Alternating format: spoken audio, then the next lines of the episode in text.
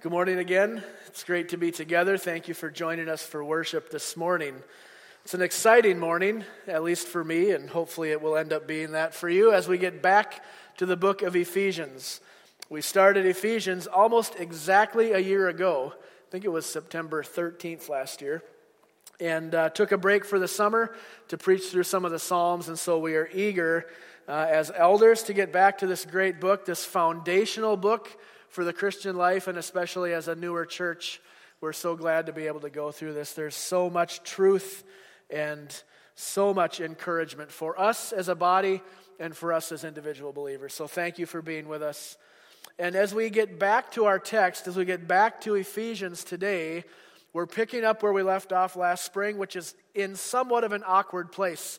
We're picking up at verse 14 of chapter 4. And so, what we need to do is we need to back up a little bit because this text begins with the words, so that, which of course follows some other statement that Paul made. He says, This is what happened, this is what happened, so that you can do this. So, we need to back up a little bit. And what I've decided to do after praying and thinking about this is I'm going to go back to the beginning of the book and preach the whole thing again. No, I'm just kidding. That'd be awesome. But I want to go back and just give some bullet points. We're just going to really quickly look at chapters 1, 2, and 3 because without that foundation, without knowing what God has done in Christ, the theology that the first three chapters give us, there will make no sense of these instructions now that we get in chapters 4, 5, and 6. So it's very important that we go back. Some of you weren't with us when we first started. And so, for all of our benefit, that's what we're going to do this morning. So, I'd invite you to open your Bible to Ephesians and follow along in the text as we notice some of these things working through. In the first chapter, the very beginning, Paul identifies himself as an apostle of Jesus Christ and immediately launches into this hymn, this song of praise to God for all of the things that he has done. Verse 3 Blessed be the God and Father of our Lord Jesus Christ, who has blessed us in Christ with every spiritual blessing in the heavenly places. And then in verses 4 to 14, Paul lists out many of these blessings that we experience as a result of God's work. Look at some of these as we go through. We have been chosen in Christ. God has predestined us. He has adopted us into his family. Verse 7 We have been redeemed by the blood and the sacrifice of Jesus. The mystery of the gospel has been made known to us. We have obtained an inheritance. We have heard the gospel and believed in the gospel, which is a blessing in itself, and then been sealed with the promised Holy Spirit. All of this designed intentionally by God so that the lives we live would be, as Paul says three times in that section, to the praise of the glory of his grace. Paul then moves on in chapter 1, and he prays that the eyes of this church, the Ephesian church, and us by extension, would be opened so that they can see. There's three things. Verse 18 What is the hope to which he has called you? What are the riches of his glorious inheritance in the saints? And what is the immeasurable greatness of his power at work in us? He ends chapter 1 by detailing the power and the authority of Jesus Christ. Having ascended to the right hand of God and being seated next to him, God has placed him as the head of the church. Chapter 2 now begins with Paul telling us of our dead and helpless state before God intervenes. He labors the point that we all are either walking the path of the world or the path of Christ. And when we preach this, we made a big point about saying you cannot walk both directions at once. You are either following the course of the world or you are following the course of righteousness. You cannot do both. Whether you are a young person, middle aged, older, we are all sinful. And Paul labors this point to help us understand that there is nothing we are able to do to earn favor with God. And then in verse 4, he says this look at chapter 2, verse 4. But God, being rich in mercy, because of the great love with which he loved us, even, that might be the most important word in that verse, Even when we were dead in our trespasses, God made us alive together with Christ. There is no better news that you could hear in the universe than verse 4. None. God has taken depraved, helpless, sinful people, and by an act of His mercy has transferred us into the kingdom of His Son. This is the takeaway from the book of Ephesians. If verse 4 is not true, there is no Ephesians. There is no chapter 4 telling us how we ought to live, and there is no gospel. But it is true. God does extend mercy and grace, and He saves the most undeserving of people like me and like you. In verses 8, 9, and 10, we see how we were saved and why we were saved. God saves us by His grace alone, apart from any work that we could do, for the purpose of removing our grounds for boasting. Paul uses the word boast, which means to take credit for what happened. If our salvation is all of God's work, we have no right to take credit for it. Therefore, Paul says, by grace you have been saved through faith. This is not of your own doing, it is a gift of God. Verse 10 tells us that God did not save us just to do whatever we want, but that He has intentionally designed things for us to do. Ways to encourage one another, ways to serve in the body and use the gifts that He has given to us. Then, as we move on now, in chapter 2, he explains how it is that both Jew and Gentile can be brought into the family of God. He says that the grace of God is not in any way restricted to a certain ethnicity or tribe or people group, but that it is indiscriminate. God's grace does not look for merit or history or qualification in people. It is simply His grace. And Paul uses this example of Jew and Gentile being brought together to show us that this is true. God's grace is available for all people to the degree that all other segregation, all other separation, not only ignores the fact that God has done what is seemingly impossible, but that it actually minimizes this reconciling work that God has done. Verse 19, chapter 2. So then you are no longer strangers and aliens but you are fellow citizens with the saints and members of the household of God. There is no dichotomy in God. There should be no dichotomy in His church. Dichotomy simply means to take a whole and split it. There is no splitting in God or His character. He does not prefer a certain people over another, and neither should we.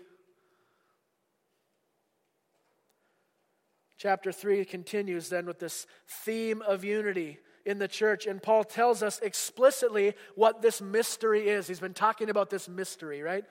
Verse 6 of chapter 3 This mystery is that the Gentiles are fellow heirs, members of the same body, and partakers of the promise in Jesus Christ through the gospel.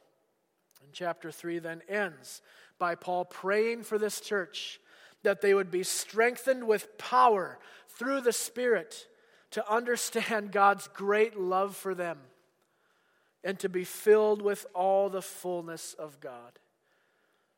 Now, that is an unbelievably quick overview, but we need to recognize that all of the instruction we're going to see in chapter 4 moving on is grounded on the fact that God has already done what is necessary to reconcile us to Himself. This instruction that we are going to see is not so that you can make yourself right with God. It is because we have been made right with God through the sacrifice of Jesus that we can have any hope of walking in obedience to Him. Therefore, Paul starts with three chapters of telling us what God has done, not a single command in those first three chapters. Because Paul's focus is solely on the grace of God as it is seen in his redemption of his people. And now we come to chapter 4. So if you're following along, I'm going to start in chapter 4, verse 1, and read through our text, and we'll pray and get going for this morning. Ephesians chapter 4. Encourage you to follow along. I, therefore, a prisoner for the Lord, urge you to walk in a manner worthy of the calling to which you have been called, with all humility and gentleness, with patience, bearing with one another in love, eager to maintain the unity of the Spirit in the bond of peace. There is one body and one Spirit, just as you were called to the one hope that belongs to your call one Lord, one faith, one baptism one God and Father of all, who is over all and through all and in all. But grace was given to each one of us according to the measure of Christ's gift. Therefore, it says, When he ascended on high, he led a host of captives, and he gave gifts to men. Now, in saying he ascended, what does it mean but that he had also descended into the lower regions, the earth? He who descended is the one who also ascended far above the heavens, that he might fill all things.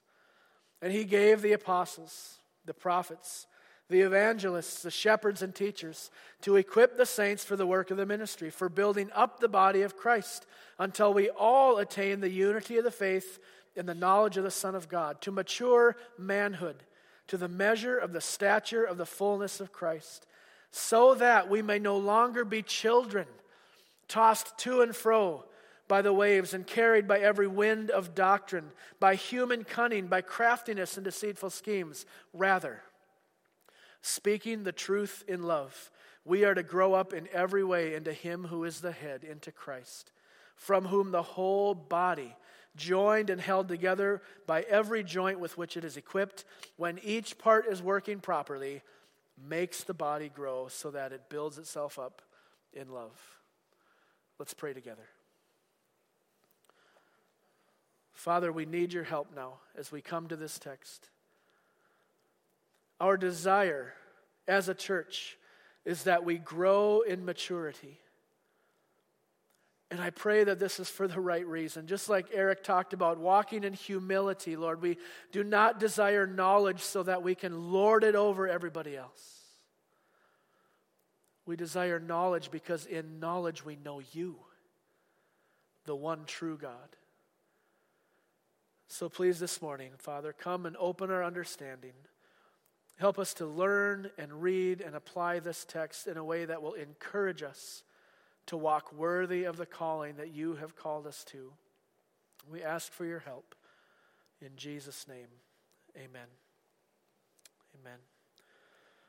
So, what we're seeing here as we pick up in verse 14 is the continuation of the reason Paul is giving as to why Jesus Christ gave gifts to the church.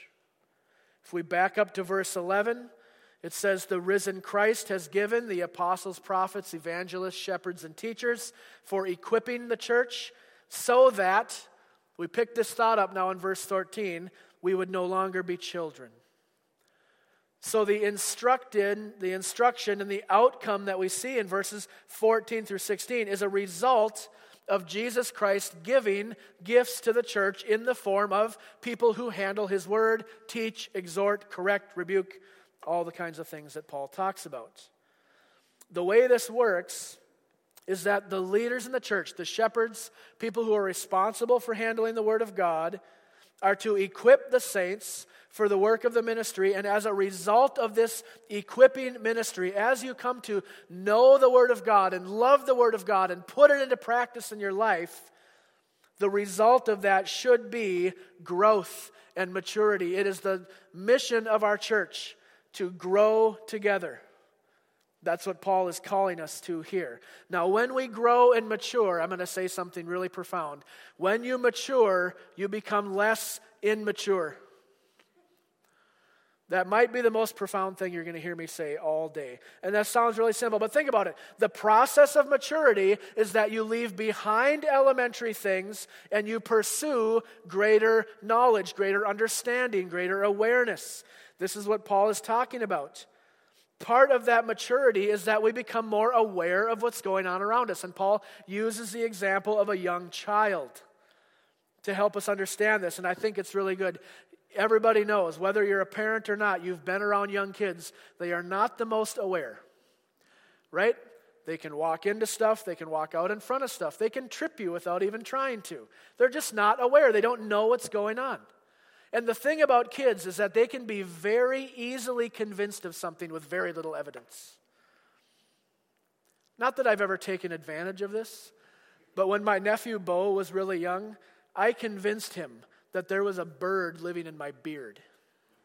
This was before I shamedly shaved it off. But I would say, hey, come here, come here. And he'd, he'd bend over and he'd listen. I did.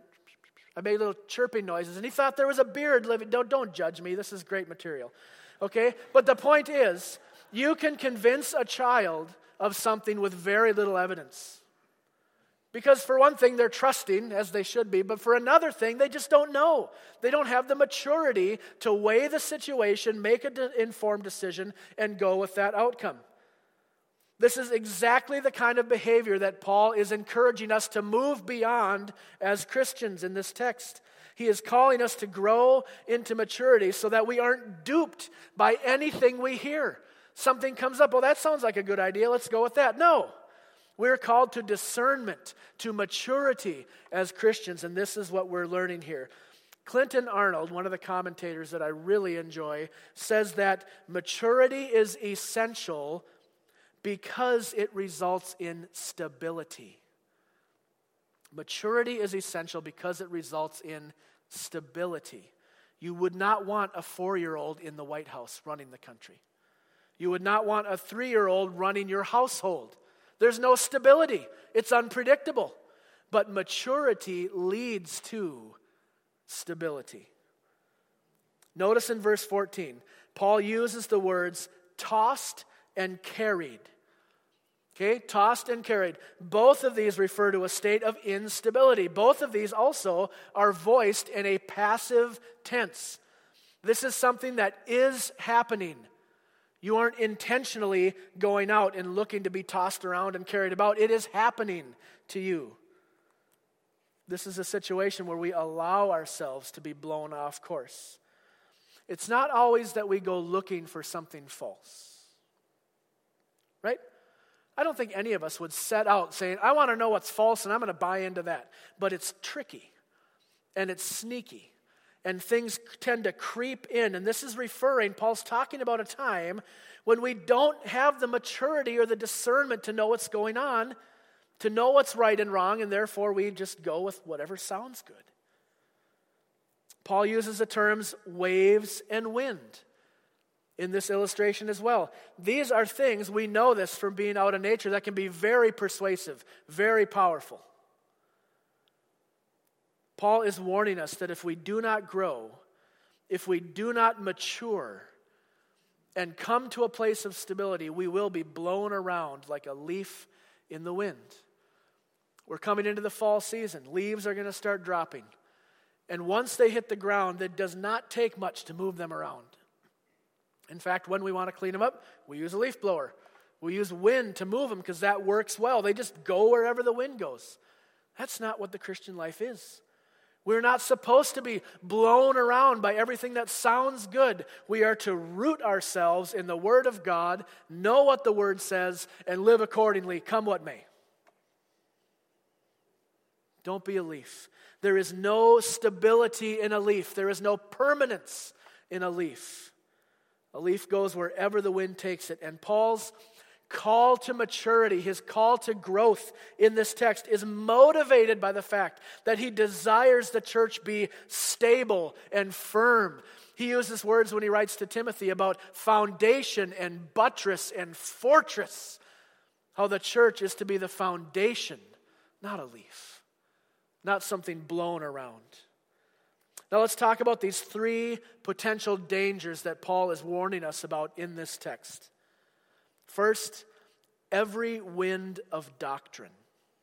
Every wind of doctrine. Paul's primary concern for the church, I believe, is that the gospel of Jesus Christ, once delivered to the saints, as Jude would say, would be protected and preserved and promoted.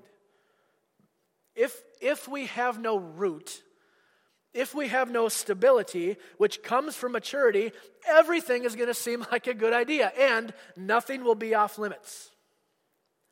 Okay, the thing about being blown around by everything that sounds good is that, well, sure, it sounds good. Let's just go with that. Nothing is off limits in this. But Paul is warning us against this.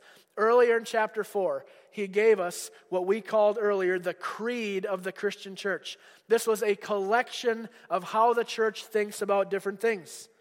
In chapter 4, verse 4, Paul says, There is one body and one spirit, just as you were called to the one hope that belongs to your call. One Lord, one faith, one baptism one God and Father of all. This is the doctrine of the church that Paul is eager to protect, eager to guard against other things filtering in and going, okay, I know that's true, but have you considered this? Maybe Jesus wasn't really God.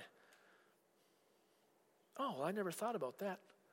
And little by little by little, you get wound off course. Paul wants to protect against that. This is the doctrine of the church that Paul is protecting. Now, doesn't this imply, as you hear this, doesn't this imply that those of us who are called to handle the Word of God, to teach, not just in the pulpit, I'm talking in the church, in your family, in your household, doesn't this imply the absolute seriousness of what goes on when you open the Bible? There is truth to guard against. There is error that is always lurking close about. And the importance of relying upon the Spirit of God to direct us, to open our understanding, to see what is true, and keep us from every wind of doctrine is absolutely paramount. In fact, James chapter 3, verse 1, he says, Not many of you should become teachers, brothers, because you know that those of us who teach are held to a higher standard of accountability. The handling of the Word of God is so important, so essential to the church that James actually says, Be careful. Don't just jump into that position. It is a serious thing. The purity of the gospel is so primary. And this I think is why we read earlier in Ephesians 4:11 that Jesus Christ gave gifts to the church in the form of people who handle his word. We don't put ourselves in those positions. I don't just wake up one day and decide, you know what? I'm not afraid of speaking in public. I know how to put stuff together. I think I'll be a preacher. Wrong. God calls men to the ministry, God equips them to handle the word. This is what Paul told the Ephesian elders, and I would encourage you to go back to Acts chapter 20. In Acts chapter 20, we read about some conversations that Paul had while he was in Ephesus, talking to these elders, instructing them, encouraging them. And he tells them this in verse 28 of Acts 20 Pay careful attention to yourselves and to all the flock in which the Holy Spirit has made you overseers. Now, even though elders and pastors are elected to those positions by the church, which is how it should be, God is ultimately the one who oversees the handling of His word. Now, that's not to say I can stand up here and say, well, God put me here, I can do whatever I want. That is to say, God put me here, and that should humble me under His word to be so careful that it is handled correctly. Which is why, time and again, and I say it again, hold me accountable to this. I don't care what your opinion is. I don't care what my opinion is. What does the Word of God say? That's our foundation, and that is our rock. Now, second thing that Paul's warning against is what he calls human cunning. Human cunning. In Paul's view, these variant teachings that are blowing people around are not innocent errors on the part of people who are promoting them, but are a part of an intentional strategy that is designed to lead people away from the truth of the gospel.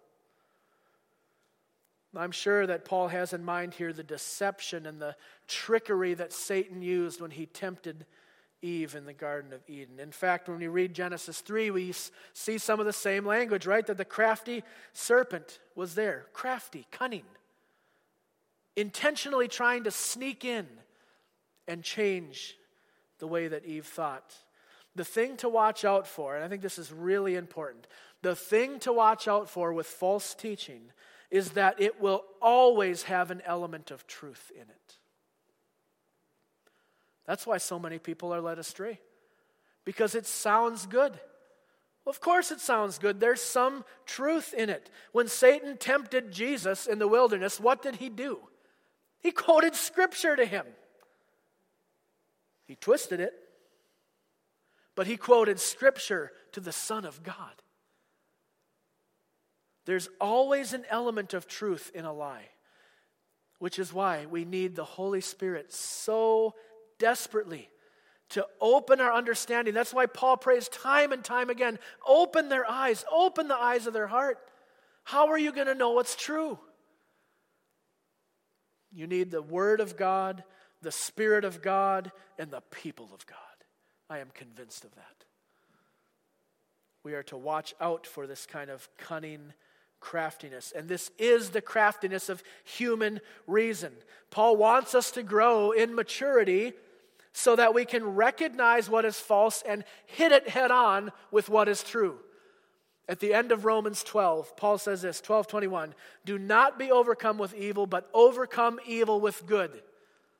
We apply that to our text today. We might say, Don't succumb to teaching that is false, that goes against the word of God, but meet it with the truth, and the truth will win out. Don't be led astray by what sounds good but hold it against the word of God. This is why the Bereans were commended in the book of Acts because they did not just take everything at face value, but they searched the scriptures to see if those things were so.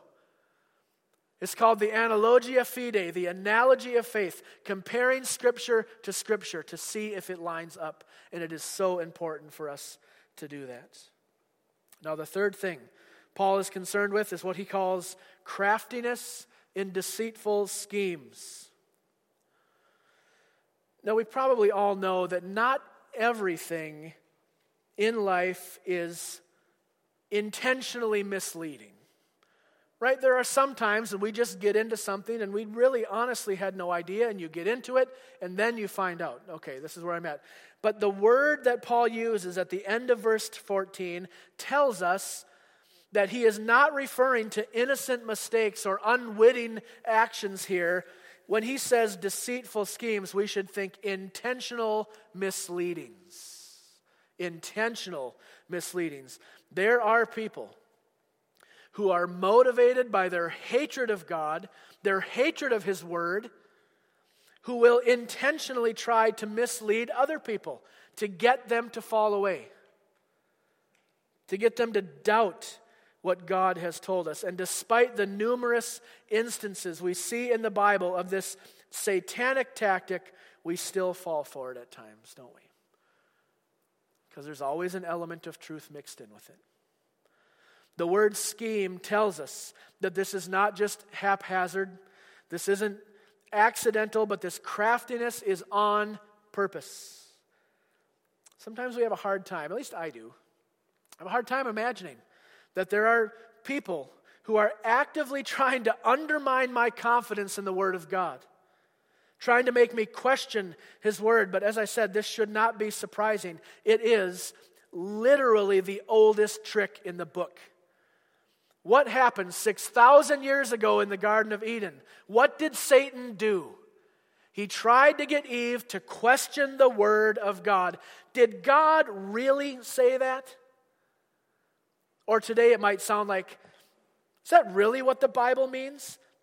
Yeah, that was, that was a long time ago. That was a cultural thing. We don't, need to, we don't need to do that.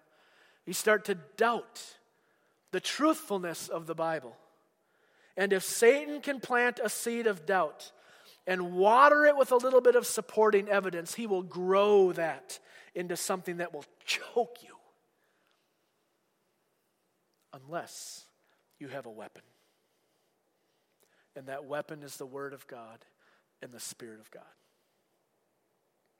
This craftiness, this deceitfulness, is so dangerous. Paul tells us in Ephesians 4 to pursue growth, to leave aside childish things, to pursue maturity and Christ likeness, so that we will not easily be led astray by every wind of doctrine, that we won't be a leaf fluttering in the wind, but we will be an oak tree, rooted, grounded, planted beside the stream of God's word. Now, I think we need to spend a few minutes considering what this looks like right now, what this means for us right now. I was going to go through the end of 16, but it just it seemed better to, to stop here and, and apply this in some helpful ways. So we'll pick 15 and 16 up next week. But right now, what we need to do is ask what are the things we need to watch out for? We know the Bible warns against this. We know that there's admonition and exhortation against getting sucked into these things, and there's calls for discernment. But what does that mean? How does that play out right now, right in our life? And believe me, it's relevant. This isn't historical information only. And yet, it has been dealt with all through history. In the early church, there was so many claims against the validity of Christianity and against the doctrine of the church, and all of these heretical things came up, which is where we get a lot of our creeds and confessions because the church fathers needed to describe the doctrine of a church in a helpful way. And when people would come into the church, they would say, Do you believe in God the Father and the Lord Jesus Christ and the virgin birth and all these things? They would put doctrine together because it is so important to guard the purity of the gospel. So there's three things that I want to give as examples as we end our time together. Three things that I think are relevant to our day, things that you are going to run into as far as what is false. What is a false teaching? And I'm not going to call out any ministries, any pastors, any whatever. That's not my place. God will handle that. I hope that I will be corrected on areas where my theology is off or you know lacking. It's not my job to do that. My job is to equip you to recognize what is false, to tell you from the word of God what is true and say stand for truth. So here's three things. Three false teachings that I believe are common today. A false teaching is any teaching that removes God from the center any teaching that removes God from the center. When we read the Bible, we should get the overwhelmingly clear picture that God is central. He is at the core of everything. He is unchanging. He is the sovereign Lord of all who gives life and breath to all his creatures who ordains the events of our life and has demonstrated his love for us in sending his son, Jesus Christ, to pay the price for our sins. He is the center of our existence. And any doctrine, any theology that seeks to elevate man to the same plane as God is a false doctrine. And this can happen so subtly. It's not that you're going to go somewhere or turn a program on and hear somebody say, You can be equal to God. But what are they going to do? How does this normally sound? It's not that it just openly often does that. Sometimes it does, but it's not that common. More commonly, we hear things like this You have the power to change yourself. You can be the one to control your future you can work hard enough to please God. You can change your life. And you're like, oh, well, that sounds pretty good. The problem is, that's not the gospel. That's self help, and that's at Barnes and Noble. Leave it there. You don't need to fix your money first. You don't need to fix your marriage. You need to fix your heart. And the gospel does that. So, any teaching that removes God from the center and elevates man's responsibility in the equation is a false teaching because it robs God of the glory he rightfully deserves. We just saw this in our overview of Ephesians. God saved us by his grace alone so that he alone gets the glory for our salvation. And when any kind of theology elevates man to a position of taking responsibility, even in a small way, it robs God of the glory that he deserves. Any gospel that elevates man and diminishes God's work is a false gospel. Second, any teaching that emphasizes one aspect of God to the neglect of the rest can be a false gospel. This one can be harder to pin down because we, we hear people and we see things, and it's like, well, they're, they're opening the Bible. They're, they're, what, what, how, how, how could that be bad? You know, it's, they're using the Bible. Are they? Another thing Paul told the Ephesian elders in Acts 20 was that he had not held back from teaching them the whole counsel of God. All of God's attributes, all of his character, all of his dealings are essential for us to know him. And when we take one aspect of God, no matter what it is, we take one aspect of God and we hammer and hammer and hammer on that and never talk about the rest of Him. How does that honor God? How does that help us to know who God is in His entirety? And it is so easy to emphasize the things we understand and to neglect things that are uncomfortable or we don't understand, or better yet, for today, the word might be unpopular. The Bible doesn't call us to preach the part of the gospel that we like.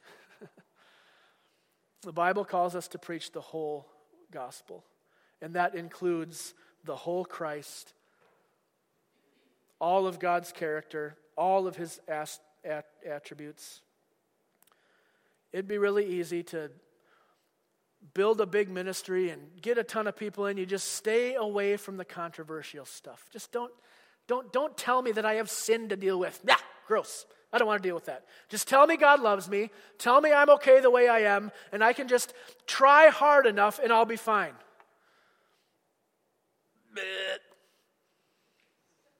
That's not the gospel.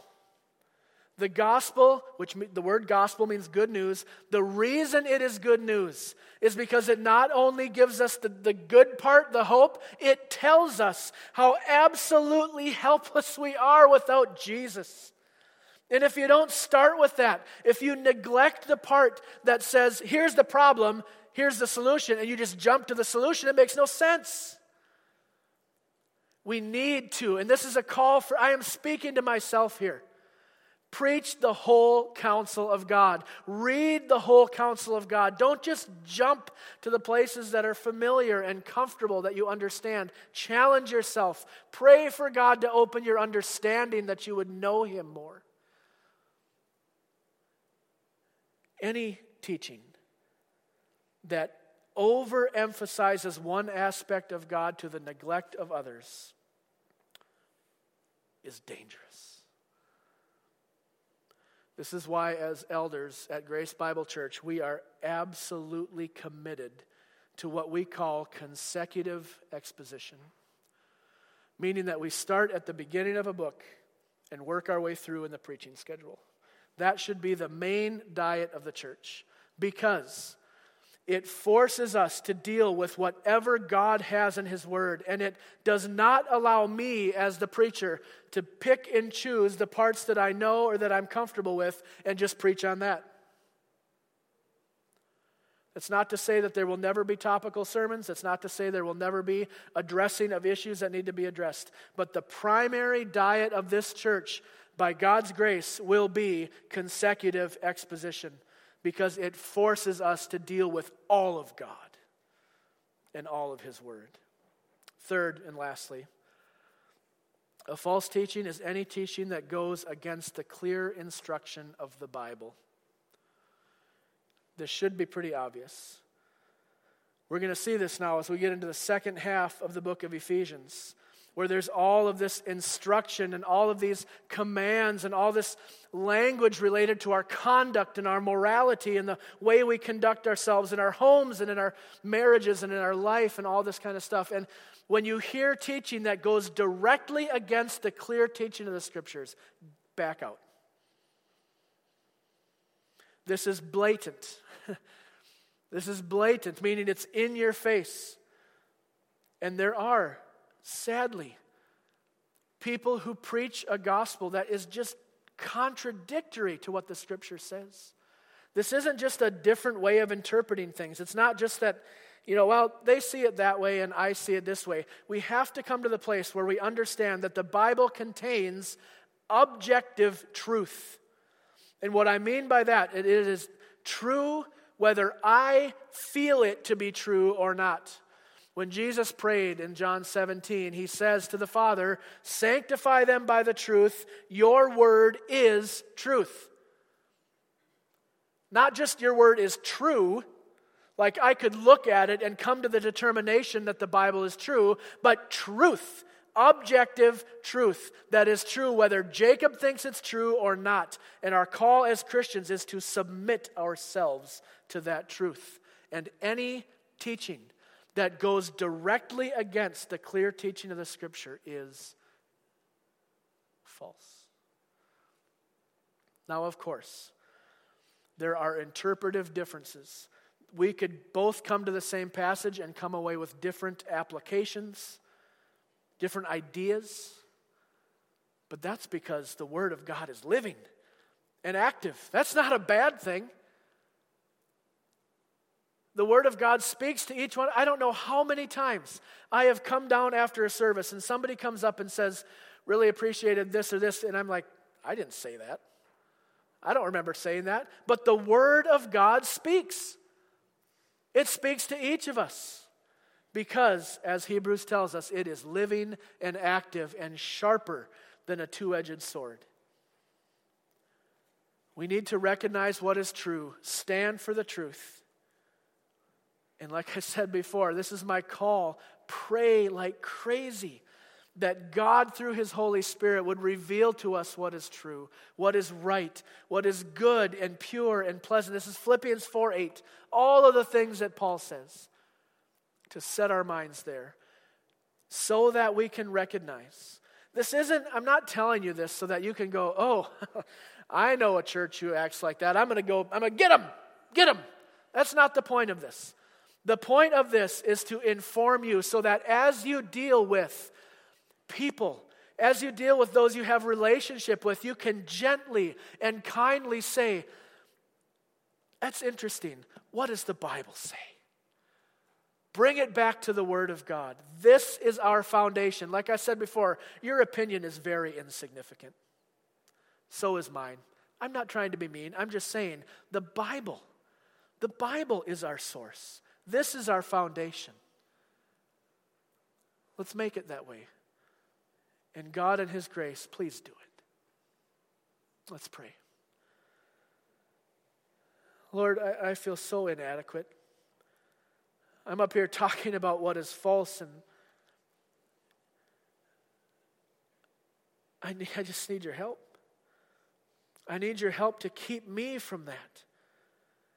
God, don't let me wander into what is unhelpful and secondary and in, inconsequential. Keep us locked onto the primary truth of your word.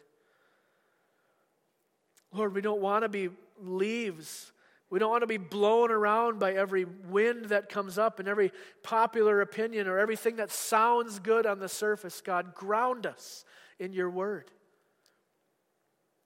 Help us move from childhood to maturity. Help us to grow in the grace and knowledge of our Lord Jesus Christ so that we can stand firm when we're challenged, that we can defend the truth of the gospel. And God, help us to do this with grace with love, with gentleness, and patience. It's a difficult task, but you have called us to stand for truth, and would we recognize your word as true and stand there by your help? Thank you for this time. Please apply this text now in helpful ways for us, I ask in Jesus' name. Amen.